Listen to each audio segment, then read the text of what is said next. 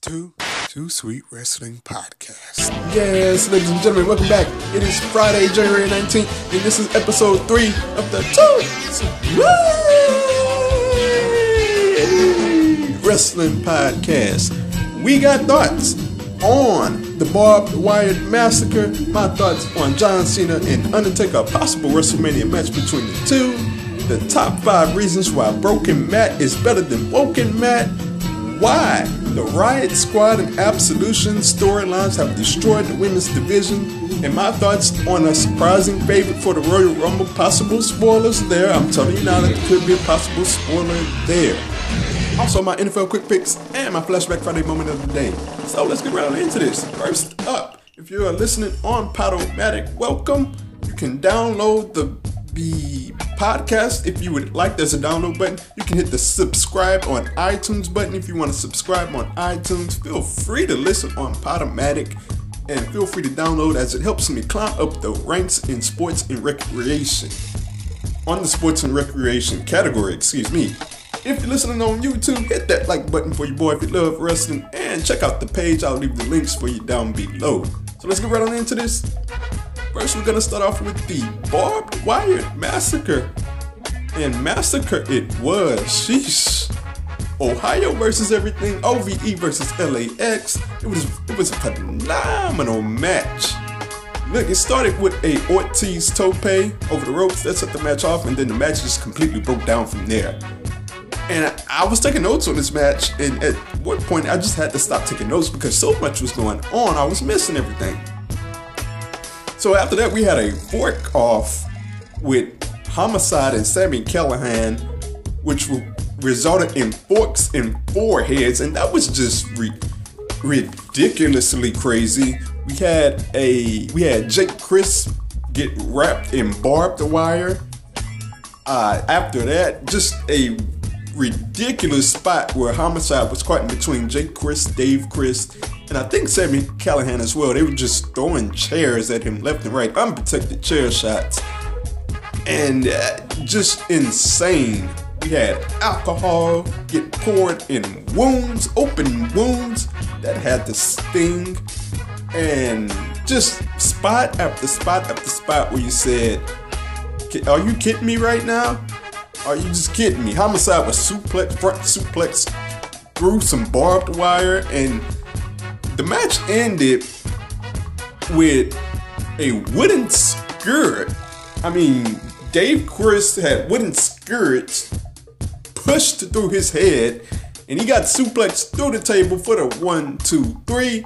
And man, let me tell you, this was just a phenomenal match just to watch. And I gotta tell you, the fact that Pop said that it was too rough to show on TV, it kind of put me into a vibe of WCW Uncensored back in the 90s. They would say that these matches are too bad that, you know, we won't sign contracts to these guys. So it'll just be an uncensored match. And so we're going to put it on a pay-per-view. So that's what it made it feel like. It made it feel like we were on Twitch because the match was just too gruesome to show. And it gave it a good vibe. I really liked it. Also, let me tell you this. The Twitch experience was really cool. I gotta say, it was really chill in there. Just a bunch of wrestling fans wanting to see a wrestling match, wanting to see LAX versus Ohio versus everything. I don't know what the final numbers did, but it got up to 10,000 at one point. The experience was great, phenomenal. The match was great as well. It wasn't the most gruesome match of the year or of the past year, because Lucha Underground had a match that was more gruesome, but it was one of the more gruesome matches of the year. Like, it was like second to that match. I can't remember who it was in Lucha Underground. Dante Fox and Killshot, that's who it was. It was second to that match as far as brutality go. These guys put their bodies on the line. It was a fantastic match, and I enjoyed every bit of it. So we're gonna move on here to John Cena and The Undertaker. Boy, the rumors are getting hot. The arguments are getting hot too. John Cena and Undertaker, is rumored that this is going to be a match for WrestleMania.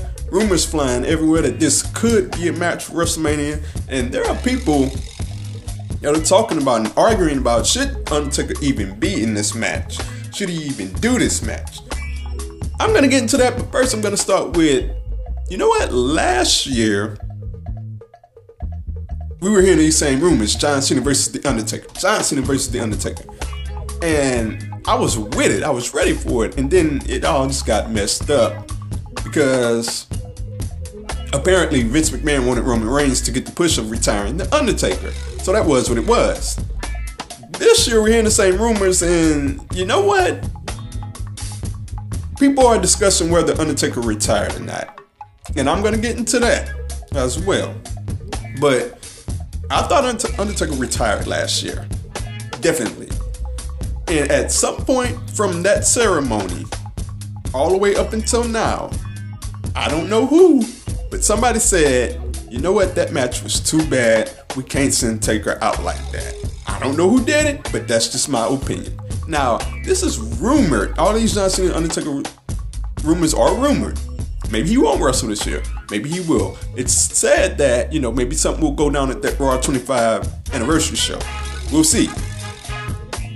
But moving on, I thought last year was the perfect send-off.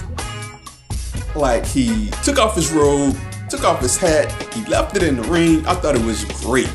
You can't top it. And I don't see how he could have any more of a fitting send-off than he did last year. Now, the match could certainly be better. John Cena could carry him to a better match. Certainly, the match could be better, but the send-off, I don't know how he can top that.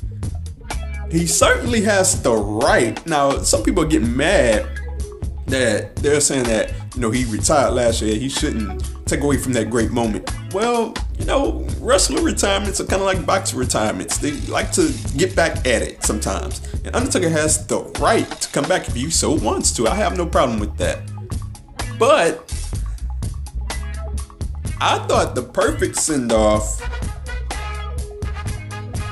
or excuse me, not the perfect send-off, I thought the perfect moment for him at this year's WrestleMania, if you gave me the book, I should do a segment on that, give me the book. If you gave me the book, I would have had Brock Lesnar in that Roman Reigns match that they want so bad. Lights go off, lights come on, Undertaker choke slams both of them for revenge for his WrestleMania loss. Lights go off, come back on, Undertaker disappears out of the ring, never appears again. That would have been perfect. Perfect, perfect, perfect. But here we are. And as to not hurt the perfect send-off that he had last year, I think they have a way out of this. The best way I think they have out of this is for him to come out in the biker gimmick. Now, I wouldn't want, just me personally, I don't want Undertaker to be Undertaker as his final match, but it is what it is. This is a perfect way to get out under how he retired. He could say something like, you know, where I was as The Undertaker, it just wasn't good enough. I started to lose WrestleMania matches, and now I'm back as biker Undertaker, and I'm ready to win. So that'd be perfect to get from under that, but I will say this, Undertaker better win. If it events John Cena, who doesn't need a win at WrestleMania, who's already a made man, who doesn't need a win over The Undertaker, I mean, what good does that do John Cena? He's been in this thing 15, 16 years. He doesn't need a win. This is Undertaker's last match. If it's coming against a part-timer, Undertaker better win. He better win if they're going to do this match. So, we're going to move on here. We're going to talk about the top 5 reasons why Broken Matt Hardy is better than Woken Matt Hardy. Alright, first up, we're gonna start with, look, Woken Matt Hardy is not organic. I have my problems, and I have a prior YouTube video to this, I have my problems with this character appearing in WWE, period. Because I felt that, you know, it just wouldn't have that same mystique, that same energy, that same power that it had in Impact Wrestling. And my number 5 reason is that it's not organic, because in Impact Wrestling, when Broken Matt came along, that wasn't a thing to where we were expecting it. We thought that okay, he's this now, so this is gonna take off as big as it took off. The only people who had that in mind were Matt Hardy and Jeremy Borash and whoever else was working with it. It organically became one of, not even one of the best act in all of wrestling over time. It took an organic build to that point. With Woken Matt, it's kind of like we've seen this before and they're trying to get to that point. So it's not an organic build to it. Number four, the theme music is not as... the Woken Matt's theme music in WWE is not as good as it was in Impact Wrestling. I don't have a problem necessarily with the theme music that they have for him now. It's just that the theme music in Impact Wrestling was much better to me. The classical version of the piano would come on and the fans would just erupt. And I just don't get that feeling with it now. Moving on to number three. Matt Hardy is just not as big a focus in WWE as he was in Impact Wrestling. Sure, they're going to give him a spot in WWE. They're going to put him in storylines, but he's on the back burner as it pertains to WWE, in my opinion, with Raw and Bray Wyatt, as they continue to put Bray Wyatt on the back burner for everything. But this whole Woken Matt thing is on the back burner. They are not doing a whole lot with it. They're giving it time, so I give them credit there, but Broken Matt in Impact Wrestling was the focus of the program. No matter who was the champion, they just put a lot into that thing. That's what made it great. That's what made it big. That's what got it over. Moving on to number two, this feels like a store brand version of Broken Matt. Look, you know how if you taste Fruit Loops, and you've tasted Fruit Loops again and again and again and again, you can't go down to the store brand version Fruity O's and expect to get the same flavor. It just doesn't taste the same. And that's what we got with Woken Matt. We have this gimmick and he's trying his best, but it's just not the same. I saw the glory of delete or decay, the glory of final deletion with Jeff Hardy. You just cannot top those moments. You cannot top the things he was doing. Senor Benjamin, Vanguard 1, just everything. It just feels like a store brand generic version of Broken Matt. So moving on to number one. There is no Jeremy Borash there, and Matt Hardy does not have full creative control. When he was in Impact Wrestling, he had full creative control. He had Jeremy Borash working with him, and they did some phenomenal things together.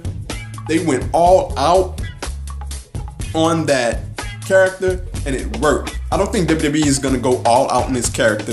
And I don't think that... Look, it's connecting with some of the fan base. And look, if you enjoy it, you enjoy it. I'm fine with that. People should enjoy things in wrestling. But as for a person that saw Impact Wrestling and Broken Matt come up from nothing that got clowned to everything that was the biggest thing in wrestling, I'm just not buying this Woken Matt gimmick. I gave it some time. I'm just not buying it. Hopefully it plays out. Hopefully it gets better, but I'm just not feeling it at the moment. So moving on here, we are going to move on to why the Riot Squad and Absolution storylines have killed the women's division. So, when they debuted Absolution, Riot Squad, everybody was excited about it. I was excited about it. You know, it was something new. Everybody gets excited about something new. But the problem with all of this is that WWE has burned through two storylines that could have been told through the course of months. And they burned through it in 1 month. Absolution debuted like in I think it was November 11th, or at best in the middle of November. They had the rosters. They took out Absolution and the Riot Squad. Took out the rosters. They beat down everybody. To which I knew that was bad right then and there, because what else are you gonna do? You beat down everybody. They beat them down, and then they had the rosters. WWE had the women's rosters fight back within the course of a month. And They had the rosters fight back. Usually you tell that storyline over the course of 3-4 months. 5 months until the roster fights back. But the problem with all of this is that they rushed all of these storylines for the Women's Royal Rumble. The only thing they had in mind, they didn't have the mind of beefing up the women's roster. They just had the mind of, let's get this Women's Royal Rumble together and let's just throw it together any way possible. And that has completely hurt the storylines and matches on Raw and SmackDown. Like, I see a lot of people complaining about the 6 women tag matches and the fact that we're having these same old singles matches with 2 people on the outside. And I'm just sitting there saying that that's their fault. They have nothing else left to do. Nothing outside of just do that, because they've run through all the storylines that they could. And to be honest, I'm going to feel very bad for one of these rosters after Royal Rumble, because only one roster can win the Royal Rumble. One person from one roster can win the Royal Rumble, and then the other roster is going to be left over with these storylines that have been burned through within the course of a month or two. So they've really rushed these storylines. I'm not as excited for the Women's Royal Rumble as I thought I would be, strictly because of this fact. Nobody has been built greatly going into this Royal Rumble. The most exciting thing I would say is I like to see who comes back. You know, what are the surprise debuts or surprise returns in the Royal Rumble. I like to see that, but at the end of the day, one person that's going to win it, it better be Asuka. At this point, it better be Asuka at this point. Nothing else will do. I wouldn't have a problem with any of the other women, but they've built Asuka into this machine, so why stop now? Build all the way to WrestleMania into the title. So, moving on, and speaking of the Royal Rumble, on my final topic.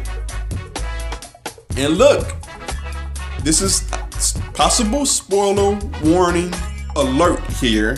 Possible spoiler warning alert.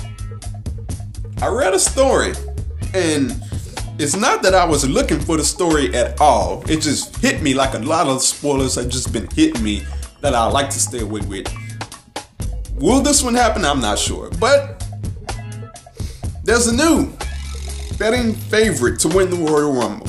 His name, possible spoiler warning, is Daniel Bryan.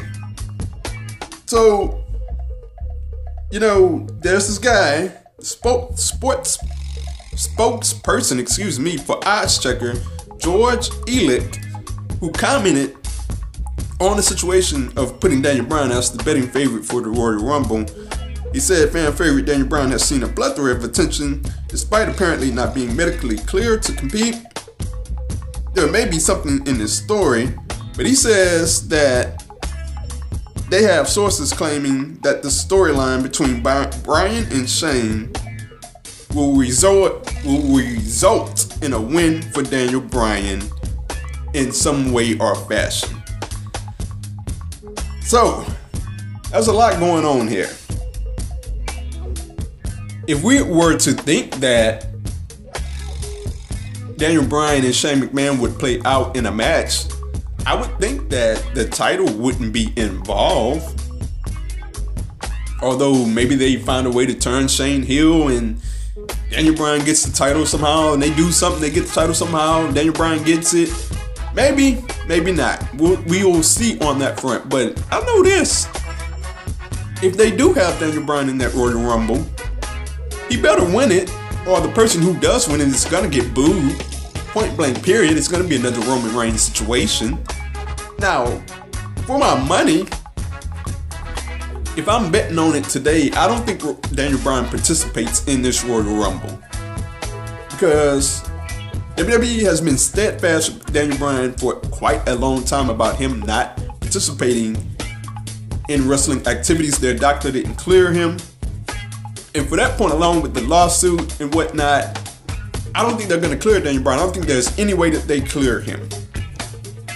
Now, is there a question that should he wrestle? At this point, if Daniel Bryan says that he has doctors, his own doctors, clearing him from UCLA or from wherever, then if he believes that, then nobody can stop him. Because at some point he's going to get out of his WWE contract, and if he has doctors that's clearing him, someone will take him along and make massive money as they clear him to wrestle. So this is an interesting situation. I don't want to see anything happen to the guy. I don't want to see the guy get hurt, but I saw this. The spoiler just got popped up into my face. I hate that. But it is what it is. I've seen it now, and it was just a shock of the world to me to see that even being considered. We'll see how it happens. I tell you what, if I don't get my Nakamura AJ Styles match at WrestleMania, then something better happen. I better get something crazy that comes along, and something better happen. I don't know what's gonna go down, but the Royal Rumble just got really interesting. It already really was interesting. I'll be paying attention to it, and we'll see how it plays out. So that's it for the wrestling topics. We're gonna get into the NFL quick picks right now. We have the Patriots and the Jacksonville Jaguars. Patriots are 8-point favorites. That's a lot in a conference championship game. But it's the Jacksonville Jaguars. And look, I said the Jacksonville Jaguars wouldn't win last week. I said that the defense was better than the Steelers' offense. I really believe that. And look, they got it done last week. It's Tom Brady this week. Look, I don't think they get it done against Tom Brady. Blake Bortles, I don't think he gets it done against that defense. New England never really has a great defense, but they always have a steady, solid defense. I think New England pulls out the victory here. We had the stories about Tom Brady and his injured hand. We'll see how that plays out.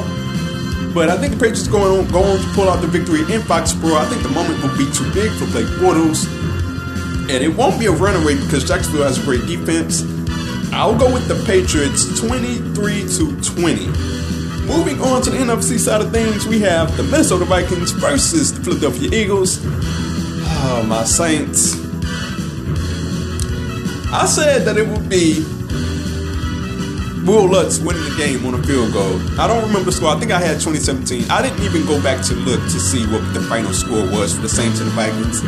I don't care to ever look what the final score was ever in the history of football ever again. But we have the Vikings and the Eagles coming up. Vikings are 3-point road favorites. I think the Minnesota Vikings are going to pull it out here.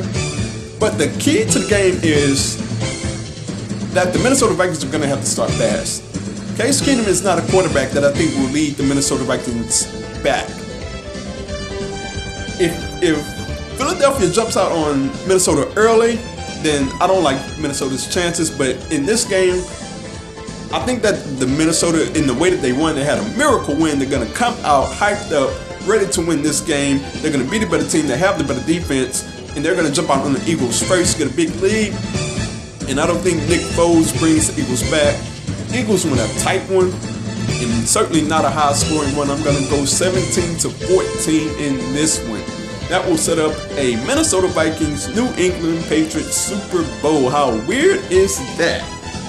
So that's it for my NFL Quick Picks. I'm going to get to my Flashback Friday moment of the day. It is Kevin Nash, Rey Mysterio, the lawn dart incident into the trailer, the throw into the trailer. This was very funny. July 29th, 1996. Check it out if you haven't. I'm pretty sure you have by now, or have heard about it by now. Kevin Nash throws Rey Mysterio into the trailer like a lawn dart. Really funny. I just watched it today and I laughed like I did the first time I saw it. Very funny. And that's the Flashback Friday moment of the day. This is episode 3 of the 2 Sweet Wrestling Podcast. Hope you enjoyed it, and I will see you again next week.